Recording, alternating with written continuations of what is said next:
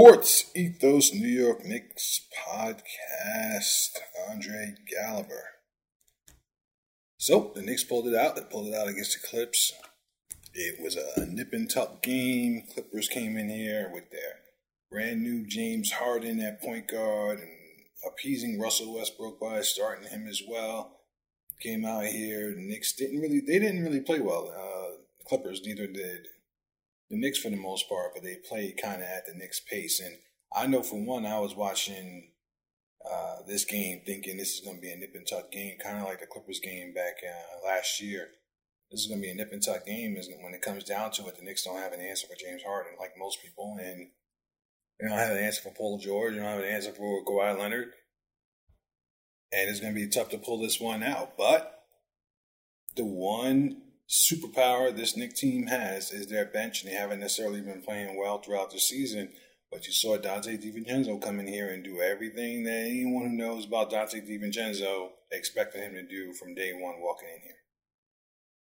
Hustle play after hustle play, getting steals, offensive rebounds. And listen, just having two guys in the court of the ilk of Josh Hart and, and Donte DiVincenzo is such a bonus or should be such a bonus for this team and it just hasn't materialized really so far this season. But you saw it last night and Quickley, Hartenstein, Donte, Josh Hart, those guys came out that bench unit. And uh, the Clippers bench is kind of soft. You know, you got Bones Hyland who can put some points on the board but can't do much else. You have Norman Powell, who I'm a big fan of, who actually gave the Knicks a hard time. But coming off the bench, you, uh, you had uh, Mason Plumlee, who I believe was kind of underrated, especially when the backup role, kind of underrated some of the things he does. Good passer, uh, good solid solid player, but he got hurt. Yes, and now they're scraping the bottom of the barrel with their backup center. Bringing a guy who had no chance of doing anything against this team. Now, a lot of times, the Knicks, you know, they fall they fall prey to players like that. They come in the game and all of a sudden some no name dude is hitting five threes, and you're like, what the hell? But eh, he was too light in the, in the loafers for the Knicks. What was his name? Um, uh, Diabate. He, he, had nothing. He had nothing for the Knicks. He wasn't ready to play against this uh, against this team. Didn't really give them anything. I think he only played how many minutes he played? I think it was like four minutes, six minutes. He had four points. Listen, you can, some would say four points is even too much for a guy like that. But that's one of the issues with this Clipper team. And you know that uh, Mann is hurt. Terrence Mann is hurt. He's going to help them off the bench. They, you know, they kind of lighten the loafers once you, you know, get the starters off the floor. As a matter of fact, even with the starters on the floor, they're a little light in the loafers. You got PJ Tucker coming off coming off the bench. Obviously, he's you know what PJ Tucker can do. Uh, it just didn't seem like they should be able to hang with the Knicks in their second unit, and they weren't in the second half. The first half they did, and in the second half they didn't. Obviously, one of the, the stars is going to be on the floor at all times, but still, the Knicks should have should have ran roughshod on their second unit, and they and they did in that second half. And give Donte DiVincenzo credit; he was a catalyst. Uh, Quickley was steady, wasn't you know, you know his numbers don't jump out at you, but he was steady out there. Hart was steady out there, had a pretty good game. I think he had seven assists. Yeah, he did. Yeah, uh, 11 points, 7 assists, put up 4 3 at 10 points, actually. Put up four threes, only hit one. Still still a thing, but he needs to take them. Two steals, only three rebounds, which is a surprise. And I saw somebody make the point that they, you know, the offense doesn't go anywhere when Donte initiates the offense and when Hart initiates the offense. That Quickley should initiate the offense all the time. And RJ should initiate the offense all the time. I'm okay with RJ initiating the offense um, but and and of course, Quickley has to do it too. But please don't give me this thing where the offense is stagnant when Hart and and DiVincenzo do it. Please don't give me that thing. Now I will say, when Hart, there are certain certain situations where if Hart does it, you're not going to get much out of it because he's not a threat to shoot the ball. So it's real easy to just sag off of him. But Donte, he's a guy who can shoot the ball if you go under the screen. And to me, if you got a decent ball handler who can shoot the ball if you go under the screen, that's somebody who can initiate offense for the Knicks. And he's a good passer. He's a decent enough passer as well. That that's that's somebody who can initiate offense. Don't don't give me that because offense is plenty stagnant when IQ was initiating initiating it, and we've talked about it for years. So that's that's to me as convenient. That's you watching a couple possessions uh, in in the game and and jumping to a conclusion. Because the offense is plenty stagnant when IQ is running it, plenty, often. So let's not. It needs to be initiated by by more of these guys, and we talked about this in the last show. It needs to be because that's how you unlock some of their skill sets. You know, and this is less so true for Hart, but more so true for DiVincenzo and Grimes. And DiVincenzo last night again, 16 minutes, 12 points, three or five from three. Come on, man. Six rebounds, only one assist, but one steal, one block. And this was in 16 minutes. He's in people people directly compare Donte and Obi Toppin. And they shouldn't that compare them directly, even though Donte is really replacing Obi in the rotation. They should not be compared directly because the position that Donte is in isn't the position that Obi was in. Obi is in a position at power forward where he is faster than most power forwards. Okay, he's constantly spreading the floor against power forwards. He should be rebounding at the power forward position. So they're, they're, the way they contribute on the court should be different. Donte, on the other hand, is playing a crowded position at shooting guard for the Knicks, or guard for the Knicks, right? Playing a very crowded position, and he's on the outside, and he should have guard stats.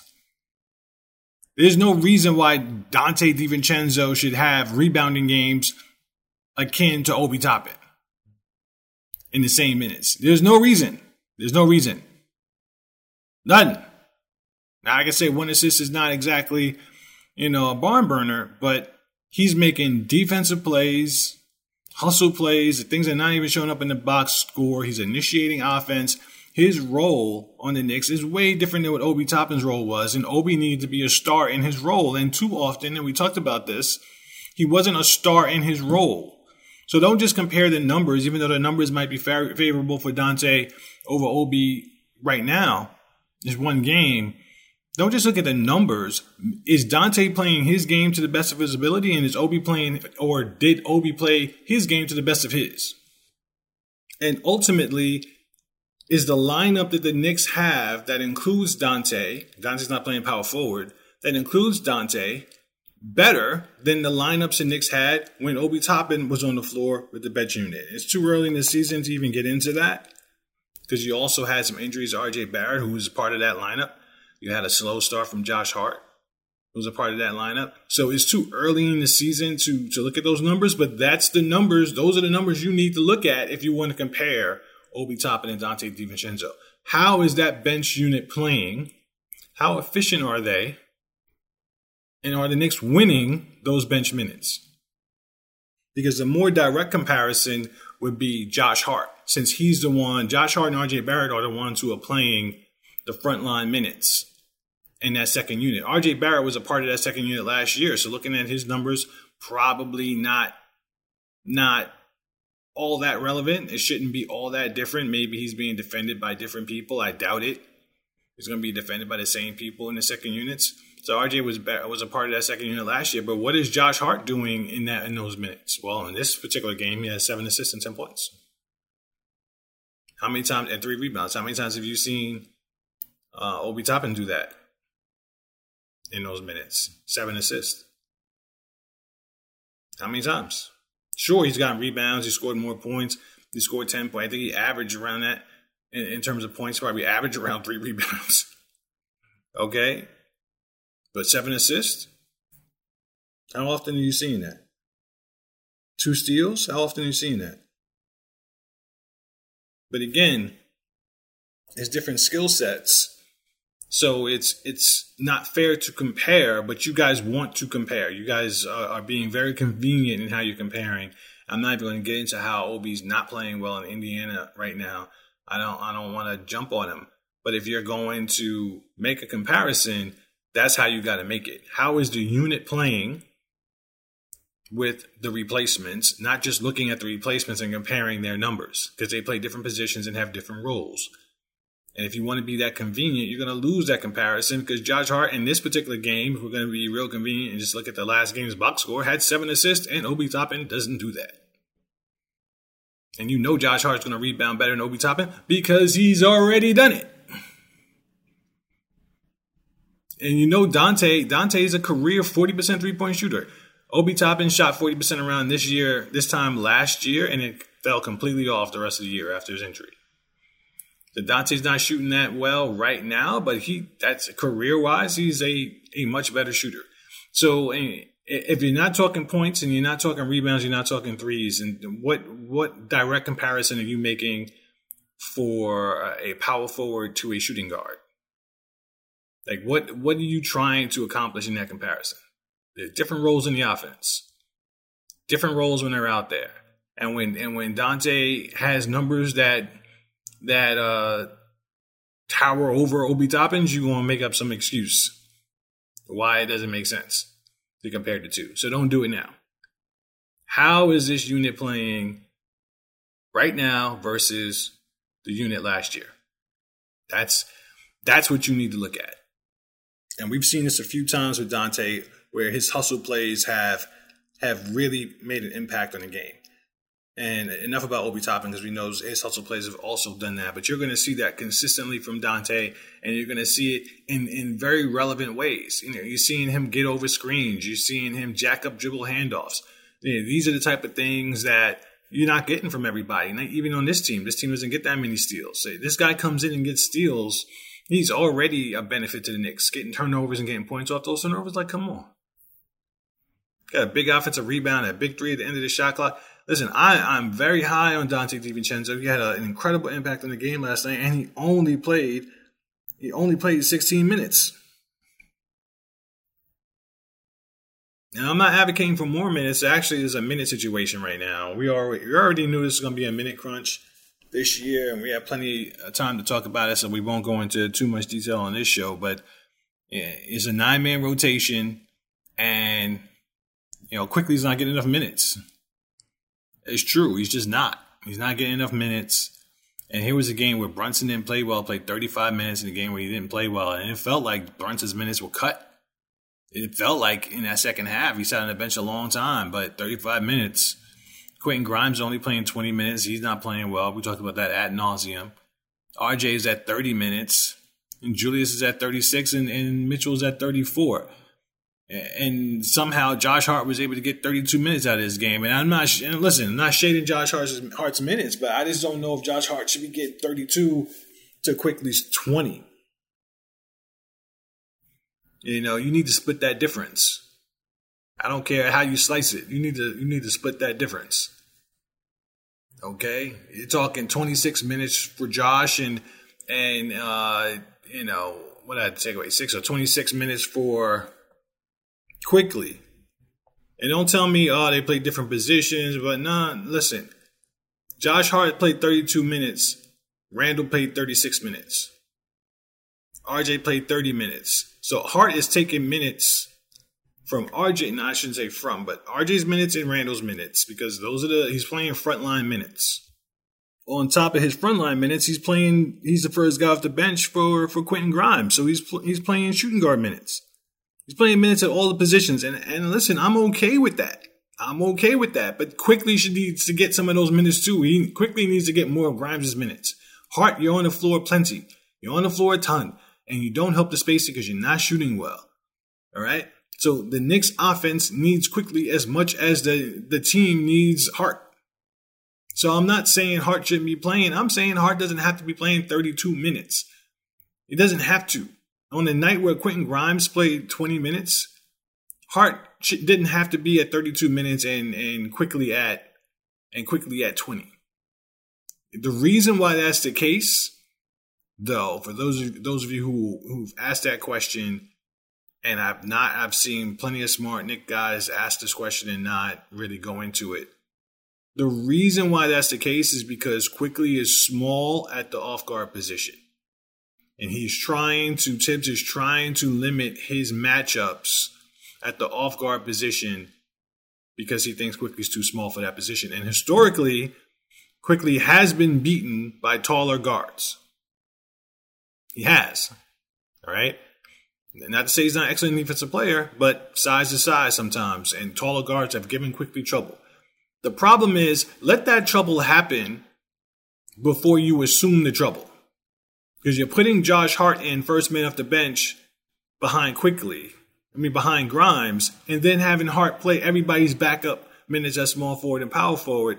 Uh, listen, that's that's fine, that's fine. But for somebody who's not shooting well versus somebody who is shooting well, and for some for a team whose field goal percentage is in the dumps, maybe play the guy at off guard who's shooting the ball a little bit better. A few more minutes a half. I'm talking about three minutes a half. Three more minutes.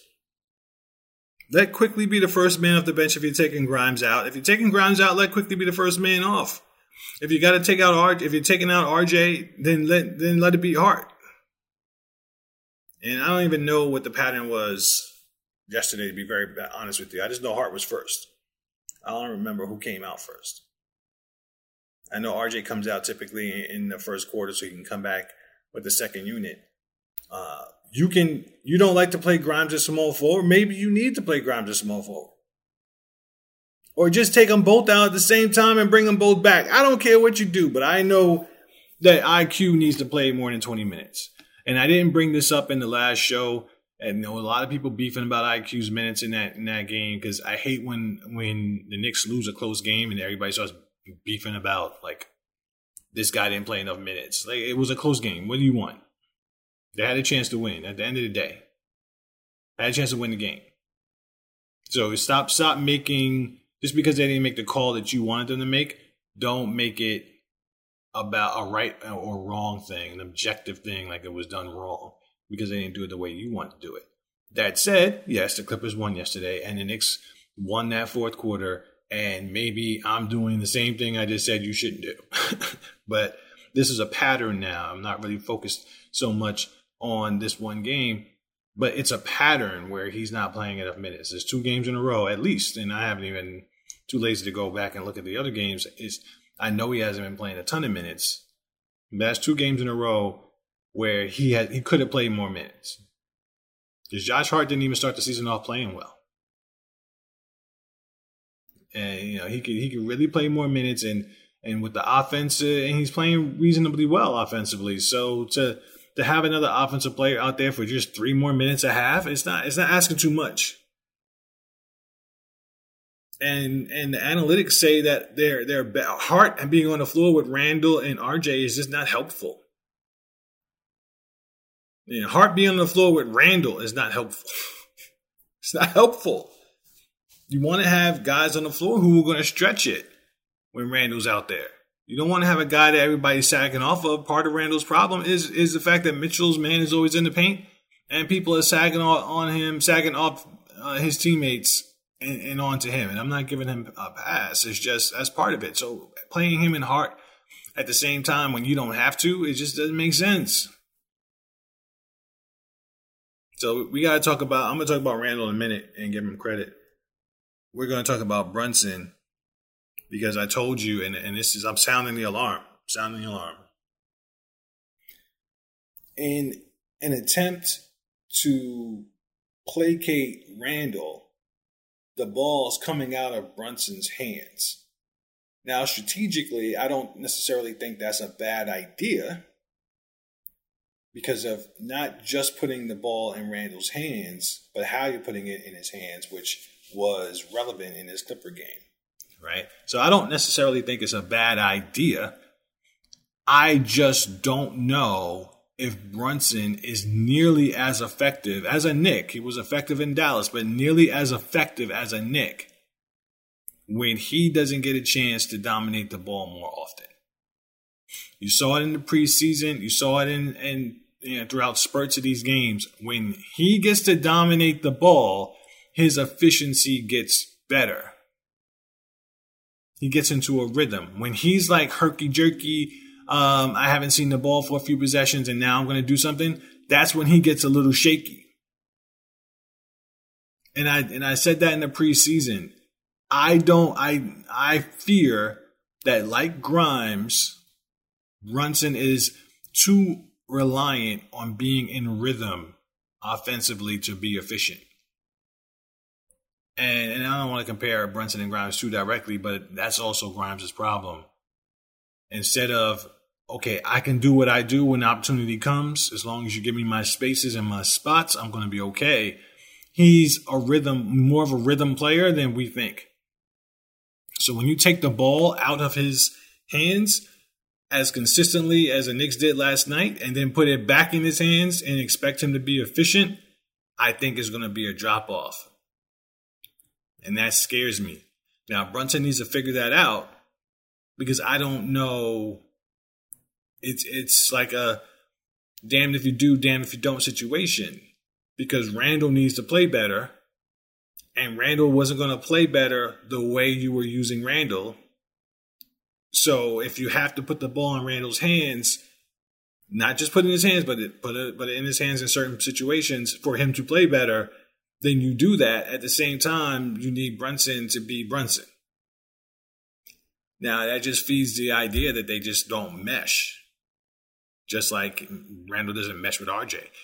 Randle doesn't seem, seemingly mess with anybody. to be honest. But let's be fair and let's not forget that Randle had an awesome regular season last year. With Brunson having an awesome regular season last year. Right?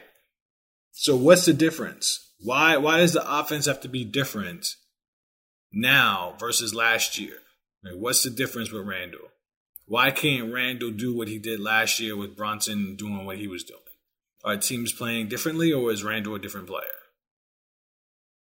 Is the, is he still recovering from his ankle surgery? I've, I've seen people bring that up and I've scoffed at it. But what's the difference?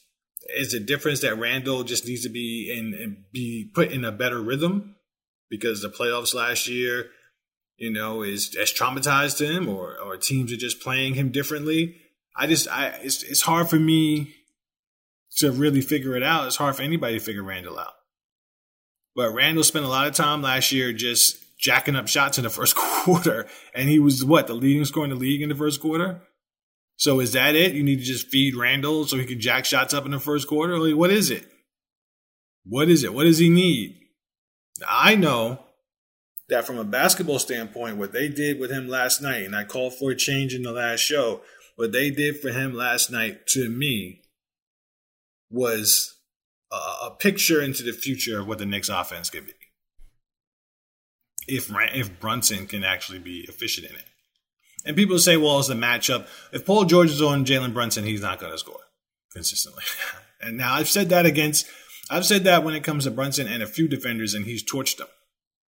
But Paul George, it just doesn't seem like Paul George is the type of player that Brunson is going to score on. To be honest with you. Uh, but he wasn't on him the whole night. He was missing shots that he should have made. It was, you know, he was, he. I just don't think he was in rhythm. Simple as that. And he needs to figure that out. But beyond Brunson's struggles, what they did with Randle to me, to me, if they consistently did that, the Knicks are going to be a far better team than what you've seen so far this season and maybe even compared to last year. And the reason why it was really the second unit that won this game last night, the reason why the first unit was it more effective even though they were doing what they were doing? There's a few reasons, but the primary reason is because Brunson didn't play well. Not because of Randle, because Brunson didn't play well. If Brunson had played well, then that first unit would have looked, the, the numbers would look immaculate. What they started doing is they put Brunson off the ball and they ran pick and roll with with Mitchell Robinson and Julius Randle. And that's something you don't see very often. And when you do see it, it's random and disorganized and disjointed. It was more organized. And to me, it helped get random Randle in rhythm. It helped get Randle going downhill. And it started putting Randle in a mindset of what he needs to do if he's going to be doing these pick and rolls with with uh, Mitchell Robinson. And it's also putting people in pick and rolls that aren't necessarily used to doing it. Randle's matchup, I'm not saying they never do it, but the power forward center pick and roll is not necessarily is not necessarily the everyday strategy of most NBA teams. All right. Now you could say that, you know, the small forward defender, you know, the for, the, the forward defender that's on Julius Randle is a guy who might, you know, be in pick and roll more often than not. But that guy is probably going to be guarding Brunson or, or RJ. You know, it's probably not going to be the team's best defender on Julius Randle. That's why Julius Randle draws so many double teams. Okay. It's usually not going to be a guy who's strong enough to handle Julius Randle. It's just usually not. And now you're putting him in screen and screen and, and roll. Now the, the proper strategy with the center power forward screen and roll is to switch it. Man. Last night they tried to play drop coverage and it gave it gave Julius Randle a little bit of space because you got his primary defender on his hip or behind him, and now he just had the big man in front of him. He can get downhill a little bit. It just gave him a little bit of space, and then he tried to throw a few alley oops to Mitchell Robinson. Now, one alley oop was a shot he needs to add to his repertoire. He missed alley oop so bad he made the shot, but the shot is something he needs to add to his his game. Little flip flip shot off the backboard fading to the right, shooting with his left. Please do that more often. You got that shot down pat.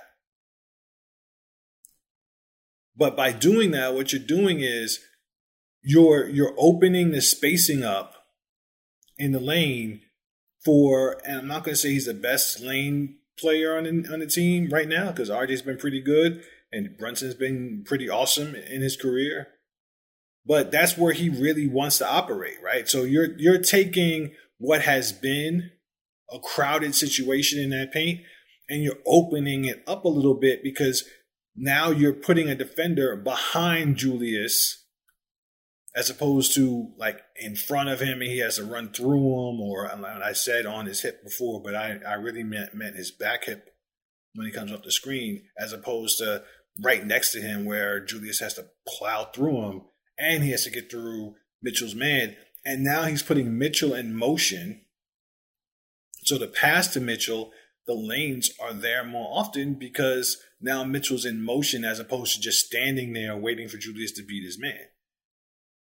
That that alone opened Julius up a little bit last night. It got him in his game. It got him in the half court. It got him in a little bit of rhythm, having a ball in his hands, attacking, going downhill. It got him a little bit more engaged. And I think that's that's part of it. Outside of the X's and O's, part of Julius's problem is when he doesn't touch the ball, he's disengaged.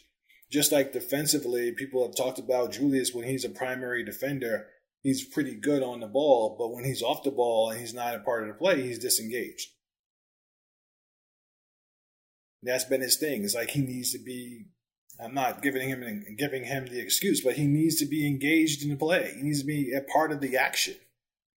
And by putting him, on the ball and letting him run screen and roll and, and not having him just stand outside waiting for a pass, I, I think that helped get him engaged. I think it helps him going downhill. I, I think it gives him a little bit more space in the lane. I think I think that if that becomes a consistent part of the offense, that's an incredible revelation for the Knicks. Just that alone. And then you saw you saw Julius attacking in transition. That's not necessarily new, but it seemed like it was a focus to let Julius attack in transition and get going downhill. And all his teammates seemed like they were on board trying to get Julius on track. As much as Julius looks like a pain in the ass on the floor, his teammates always say the right things they're always on the floor supporting him or off the court supporting him. And they all wanted Julius to get, get going. And if you have that, if you have him attacking in different ways, from different spots, from different angles, that is going to unlock Julius Randle. When you have Julius Randle just do basic, simple things and expect him to, to score on everybody 1v1 or 1v2, that's bad offense, is stagnant, and is old, and it hasn't worked against good defensive teams. Simple as that. It might work against a bad one, but it doesn't work against good ones. So all of these different ways of getting Julius Randle into the game, I think it pays dividends by having him engaged more often in the game. The fact that that's a thing is a whole nother conversation. But the The byproduct of this right now is Jalen Brunson not playing well. To me, that's the byproduct.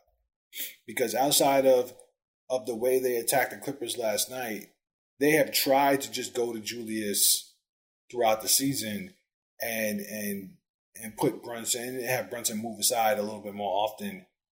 And unlike last year where the ball found Brunson again and Brunson was able to do his thing, even though Randle was scoring all those points in the first quarter, it was still a lot of Brunson.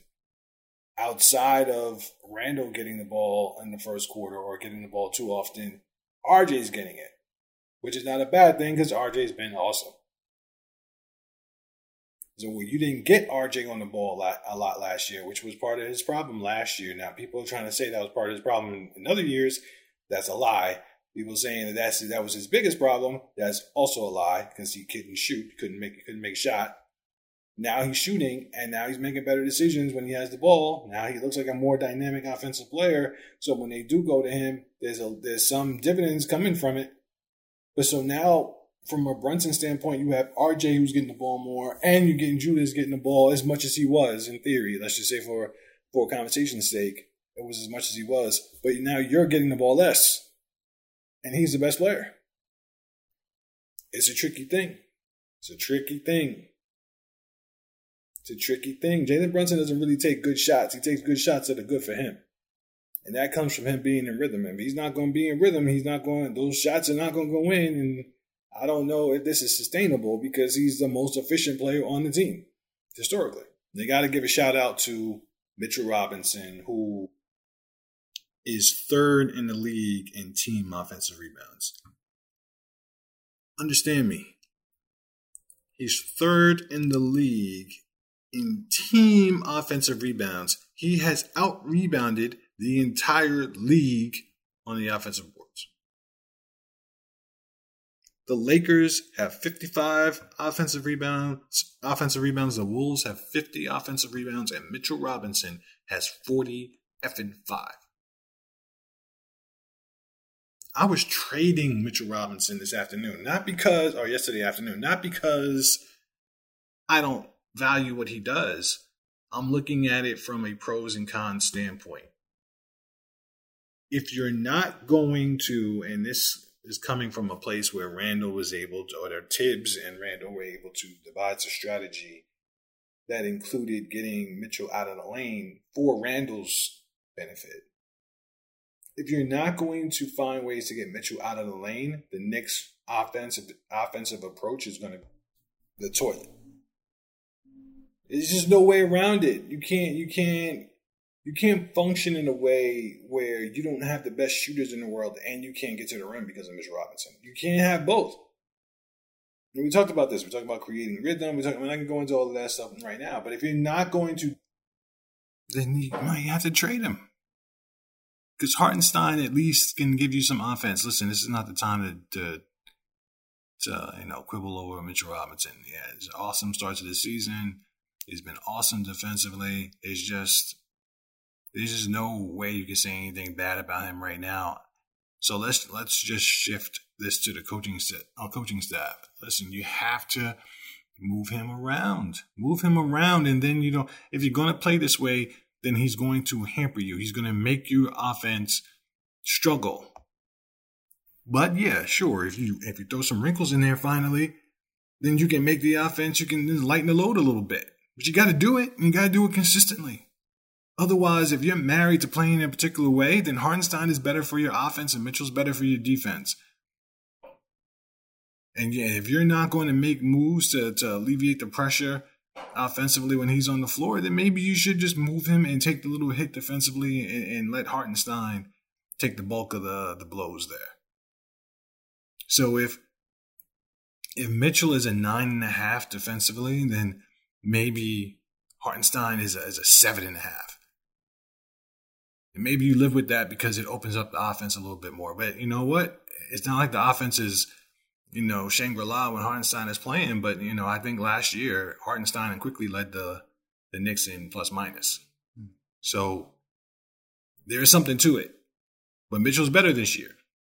And it's too small of a sample size to start getting into that now, in my estimation, in terms of plus minus. Been too many up and down games. People aren't playing well. And Mitchell's always hampered by playing with the starters who don't mesh very well. So listen, uh, I don't. I, I take it back a little bit because I don't want to underestimate or underscore what Mitchell does defensively, but you got to move him around. You got to do something. You saw a little bit of that last night. The Knicks still got some work to do, but it was a big win. Julius Randle, with some of those changes, he changed with it in terms of his production and demeanor. The fact that we still have to talk about his demeanor is just a, it's a damn shame. It really is. It's it's depressing. I'm sick of it. I think Julius Randle probably should be traded. I don't care. It's like is is at the point where what he I do believe I still believe he's the heart and soul of the team. I still believe that. But if we're going to continue to have to worry about the ebbs and flows of Julius Randle so that the team can play well, then trade him. I just don't know who to trade him for. You can't just trade him for nothing. But the, I just think he's dragging the Knicks down because he's not doing. He's not giving you the baseline every night. He's not giving you his floor every night. It's one thing to know what his ceiling is. It's a whole nother thing to not know what his floor is. That's how players don't don't keep jobs in the NBA typically. Not not to say that Randle's in in uh, jeopardy of losing his job as NBA player, but that's why NBA players don't last. It's because no one knows where their floor is. Their floor keeps falling lower and lower.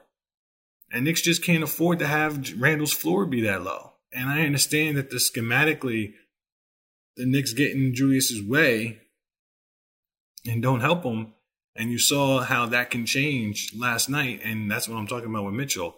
I get that, and he might be frustrated, but that, that doesn't affect you defensively. It shouldn't.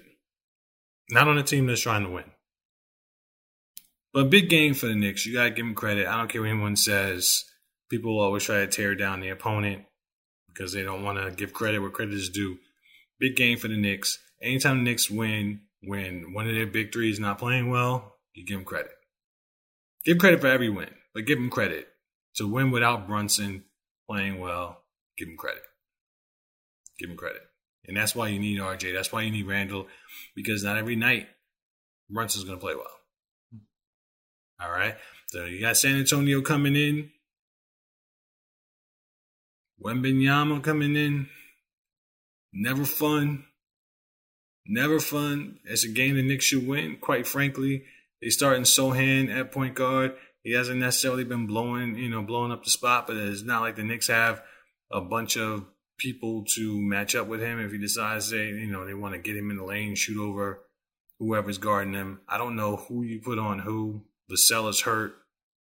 He's been their best perimeter player outside of whatever you want to call Wembanyama. But eh, Popovich hates the Knicks. I'm pretty sure. I'm pretty sure it goes back to that Marcus Morris thing where the Knicks, you know, basically had Marcus Morris rescind his verbal commitment to the Spurs and sign with the Knicks. I'm pretty sure Popovich has hated the Knicks ever since.